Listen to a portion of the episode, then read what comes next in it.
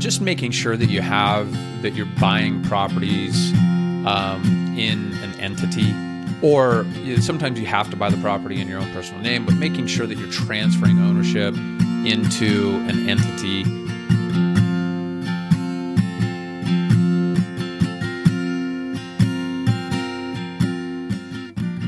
Welcome to the Break Free Real Estate Podcast, your daily guide to financial freedom through real estate. I'm your host, Jocelyn Kaufman, and today I'm here with David Robinson, and we are going to talk about privacy concerns with your rental properties. So this is something a lot of people don't think about, and I like when I was starting out, I didn't really think about this until I got to like 20 units, but I was like, what would happen if one of my crazy tenants found out where I lived and had my phone number? Like, that's scary. Like, it's a scary thought. And, um, especially if you have kids or, you know, and like a spouse you want to protect. Like, there's so many concerns that people oftentimes forget. And so I personally separated all of my stuff from my personal living like no one knows where I live. No one knows my real phone number. Like my tenants don't know this stuff. And I'm not friends with any of them on Facebook. like my Facebook is private and it just makes me be able to sleep better at night. So today we're going to share with you guys how to do that. So David, do you um, take any measures yourself when it comes to this aspect? Uh, I use third party property management for all of our stuff, so it's not as big of a concern. Uh, one thing I will note though, in representing clients who have managed their own properties, one of the things that I found that was very wise and smart of the owners of these properties that I've worked with, they represent themselves as the manager of the property, not the owner in many cases, if they're self managing. And so there's they they have a layer of insulation between themselves and the tenants in the sense that even if they're doing the work themselves and they're interacting with the tenants on a regular basis, they are the manager, which technically they are. They're the owner and the manager of of the property. And so when they're communicating with the tenants, they refer to themselves as a manager of the property. And if there's questions, they will go and consult or talk to the owner of the property. That way they can play sort of both sides of the fence in difficult situations. Um, some may see that, say that that's a little bit deceiving. I think it's probably just smart and prudent and um, just being able to interact with the tenant in a way that uh, doesn't make you the bad guy all the time. The manager is just there to enforce what the property owner is requesting versus you being the actual property owner that's making decisions that could have a negative impact on the tenant. So that's just one thing that I've noticed uh, my clients who are self managing uh, implement in their rental properties. Yeah, I like that. And I mean, I think the only problem and not even a problem, but if you have a tenant who's smart enough, they they could easily find out who owns the property. But um and honestly, I have had a couple tenants who would have went to lengths to figure out who owns the property. I've never I've never necessarily done that, but I'm not also I also have never been like, "Hey, I'm the owner of this property." I just say, "I'm taking this property over here's mm. your new lease. but so I, and also too, I'm a very, I'm very strict. Like I'm very fair to the tenants, but I'm also very strict. And so instantly they know they can't get away with anything. I don't know that it's very clear to them that they, that I own it. Um, but I also just don't say one way or another.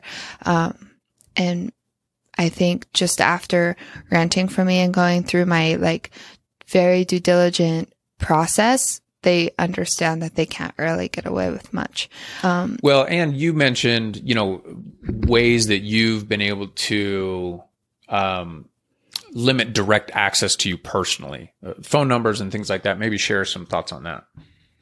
Yeah, so this is something again I didn't do until I was probably like 20 units in, maybe maybe like 14 units in.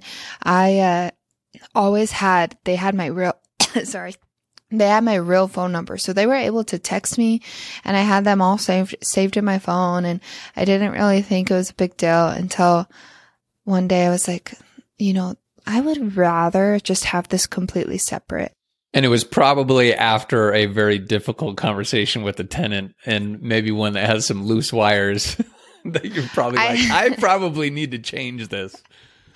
I mean, I honestly, so I didn't really have I didn't really have an instance like that when I changed it, but I did have a couple instances after I changed it where I was like, thank goodness this is the case. Um, but I, I think it was when I was buying my Tenplex is it, you know, I was taking over.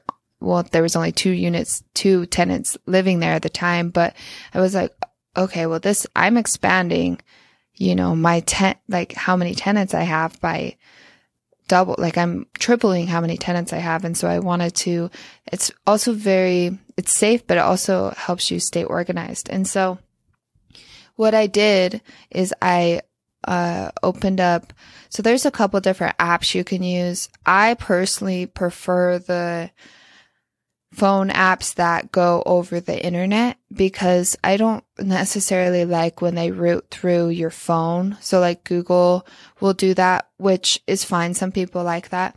But I like it to be over the internet because I do travel a lot and just to know that I can always have phone calls. Like most of the time you'll have Wi-Fi and if I'm camping, I have a Starlink satellite, so I will always have high speed Wi-Fi. And so I have one called Hushed and it's meant for privacy, but I use it for my rentals. And my partner who helps me manage, she also uses it. So we're able to both use it at the same time and talk to the tenants, reply to the tenants, listen to the voicemails, we're both able to easily stay on the same page and it makes life so much easier. Um, and we even have like a voice, like probably not a, a great advice, but we don't really answer phone calls because so many tenants are always trying to look for a place to live. And so we just wait until the voicemail and then decide if we're going to give someone a call back. Um, but we're able to quickly get back to our tenants. If an emergency happens, we have double the chance of someone seeing it, me or her. And, um, it has made life so much simpler. There's also something called MySudo. My Pseudo is a great one. And same thing. It goes through, um, you talk over the phone. I also have MySudo for different things. Like anytime I'm at, uh, anytime things ask for my phone number that I don't want, I give them a fake phone number on MySudo so that I'm not getting spam calls. And so I have like different things. I have one that uh, a pseudo that I use for like each different thing that I do. So that way I can easily organize it. And with each of them, you usually pay for, per phone number. So for my hushed, I believe it's four ninety nine a month. And obviously that's a tax write off. Like it, it, it's almost like I'm not even paying it and it's completely worth it because I've inherited some tenants who are crazy. I have never picked a bad tenant, by the way. I've always inherited the most crazy tenants and I've had two where it's like, we had to take them to court and evict them. And one like called my lawyer and was looking for my information to serve me. And I'm like, dude, like, I'm in like, and my lawyer said no, and he couldn't find me, thankfully. And so having everything separate. And then the next point, um, get a PO box if you are planning on being in real estate. Even if you haven't bought a property yet, you should have a PO box. Like, don't put your home address on things. Always use your PO box because um, there are crazy people out there, and they can find out where you live, where you live, and do like people will do that. And so, I use a PO box for everything, and with my PO box, I have all of my LLCs listed on it, so all of my mail can go there, and it just makes me feel more secure. Um, so, David. yeah, I was going to say, uh, you know, the PO box is a great idea um, or a great tip, and just making sure that you have that you're buying properties um, in an entity. Or you know, sometimes you have to buy the property in your own personal name, but making sure that you're transferring ownership into an entity That helps you with some anonymity. Now, if someone really wants to dig into it, they can probably go a few layers deep.